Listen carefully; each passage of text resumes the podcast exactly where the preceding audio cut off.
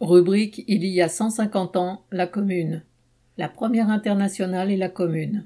En 1871, Jules Favre, ministre des Affaires étrangères dans le gouvernement qui massacra les communards, dénonçait le rôle joué par l'Association internationale des travailleurs, AIT, dans la Commune.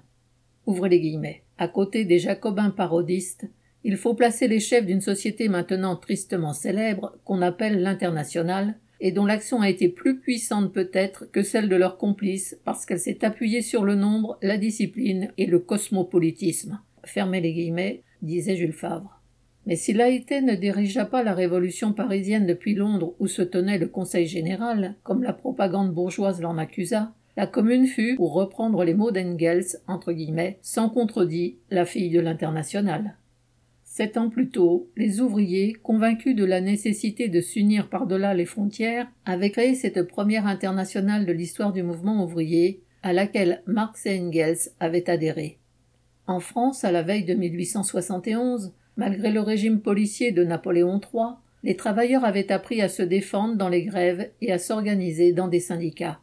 Des militants surgissant des rangs ouvriers en appelaient à la entre guillemets, République sociale, ce qui pour eux signifiait la République des travailleurs. Nombre d'entre eux rejoignirent l'Association internationale des travailleurs, animée par un conseil général basé à Londres et constitué de sections nées en Grande-Bretagne, en France, en Belgique, en Suisse, puis en Prusse, en Italie, en Espagne, aux Pays-Bas et aux États-Unis. L'AIT était traversée par diverses tendances, près unionistes en Angleterre, proudhonien en France, misant sur le développement des coopératives. Seule une minorité se tournait vers le socialisme scientifique de Marx. Mais l'idée socialiste faisait son chemin. L'AIT l'avait proclamé dès ses débuts. Entre guillemets, l'émancipation des travailleurs sera l'œuvre des travailleurs eux-mêmes. Quelles étaient les forces militantes de l'AIT en France et plus précisément à Paris? Elle n'était certes pas une organisation de masse. Franquin, trésorier de l'organisation parisienne, avançait le chiffre de 1250 cotisants mais chaque groupe rayonnait bien plus largement, s'entourant d'amis, de sympathisants, de proches qui l'influençaient. Les entre guillemets marmites, ces restaurants coopératifs créés par Varlin, section elle aussi de l'AIT, s'avéraient des centres actifs d'information, de discussion, de propagande. Le typographe Georges Bertin, qui fut secrétaire du mouvement avant d'être celui de la commission pour le travail et l'échange durant la commune, en mentionnait onze avec huit mille souscripteurs. Dans la première moitié de 1870, vingt sociétés ouvrières adhérèrent à l'international. L'influence de l'AIT s'étendait à plusieurs dizaines de milliers de membres, d'après l'historien Rougerie. Il existait pendant la Commune soixante sections de quartier de l'international et soixante-quatorze chambres syndicales d'ouvriers et d'employés y avaient adhéré. La bourgeoisie voyait évidemment dans cette organisation internationale de travailleurs un ennemi à abattre. Ainsi, à la veille de la Commune, du 22 juin au 5 juillet 1870, l'AIT fut confrontée à un troisième procès, à l'issue duquel des militants furent une nouvelle fois emprisonnés ou durent prendre le chemin de l'exil. Quelques jours avant le déclenchement par Napoléon III de la guerre contre la Prusse de Bismarck, dans le journal Le Réveil du 12 juillet 1870, les membres parisiens de l'AIT publièrent un manifeste intitulé, entre guillemets, aux travailleurs de tous les pays, Travailleurs français, allemands, espagnols, que nos voix s'unissent dans un cri de réprobation contre la guerre. Frères d'Allemagne, nos divisions n'amèneraient des deux côtés du Rhin que le triomphe complet du despotisme. Cependant, dès le 4 septembre, après la défaite de Napoléon III à Sedan qui entraîna la chute de son régime, la section française apporta son soutien à cette république qui venait d'être proclamée. Dans une adresse datée du 9 septembre, Marx mit en garde les ouvriers français ils, doivent remplir leur devoir de citoyens, mais en même temps, ils ne doivent pas se laisser entraîner par les souvenirs nationaux de 1792. Ils n'ont pas à recommencer le passé, mais à édifier l'avenir. Que calmement et résolument, ils profitent de la liberté républicaine pour procéder méthodiquement à leur propre organisation de classe.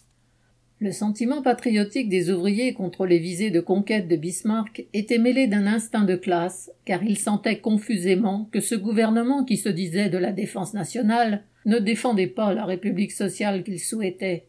Marx, dans la seconde adresse du Conseil général de l'AIT sur la guerre franco-allemande datée du 9 septembre 1870, soulignait le fait que, de défensive contre les visées de Napoléon III, Cette guerre était devenue, de la part de Bismarck, une guerre de conquête visant aussi à détruire le nouveau régime républicain. Le Parti social-démocrate allemand protesta d'ailleurs contre l'annexion de l'Alsace et de la Lorraine.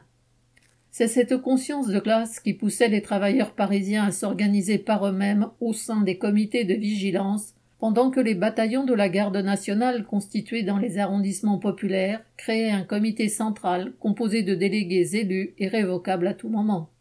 Dans ces comités de vigilance, comme au sein du comité central de la garde nationale, puis au sein de la commune, les militants des sections parisiennes de l'international étaient nombreux. Assis, militants qui avaient joué un rôle important lors des grèves aux usines Schneider du Creusot en 1870, Avrial, Duval, et le plus connu de ces militants, le relieur Varlin, jouèrent un rôle actif le 18 mars, quand les Parisiens empêchèrent les soldats envoyés par le chef de l'exécutif, Thiers, de les désarmer. Mais il y en eut bien d'autres moins connus. Charbonneau, menuisier, commandant d'armement et d'habillement de la 14e Légion de la Garde nationale, le menuisier Ferdinand Félix, syndiqué, membre de la Garde nationale au 136e bataillon, l'un des animateurs de la section de Montrouge, le tailleur de pierre Henri Millard, secrétaire de la même section, garde nationale au 103e, délégué à l'assistance pour le 14e arrondissement. Ces militants contribuèrent à donner aux mesures de la commune leur signification de classe. Ainsi le rôle essentiel de l'AIT fut d'avoir formé une telle génération de militants convaincus de la nécessité pour les travailleurs de prendre leurs affaires en main et de contester la direction de la société à la bourgeoisie. Certains de ces militants de l'international, comme l'ouvrier bijoutier Léo Frankel, qui dirigea la commission du travail et de l'échange, ou le cordonnier Serreillé, tentèrent de faire le lien avec le Conseil général de Londres et Karl Marx, qui suivait pas à pas les événements révolutionnaires parisiens. Dans une lettre du 17 avril 1871, Marx écrivait que quel qu'en soit l'issue, entre guillemets, nous avons obtenu un nouveau point de départ d'une importance historique universelle. Plus tard, après la semaine sanglante, lors de la conférence de l'AIT qui se tint à Londres du 17 au 23 septembre 1871, Marx rendit ainsi hommage aux militants parisiens de l'AIT. Le Conseil général est fier du rôle éminent que les sections parisiennes de l'Internationale ont assumé dans la glorieuse Révolution de Paris. Aline Rettes.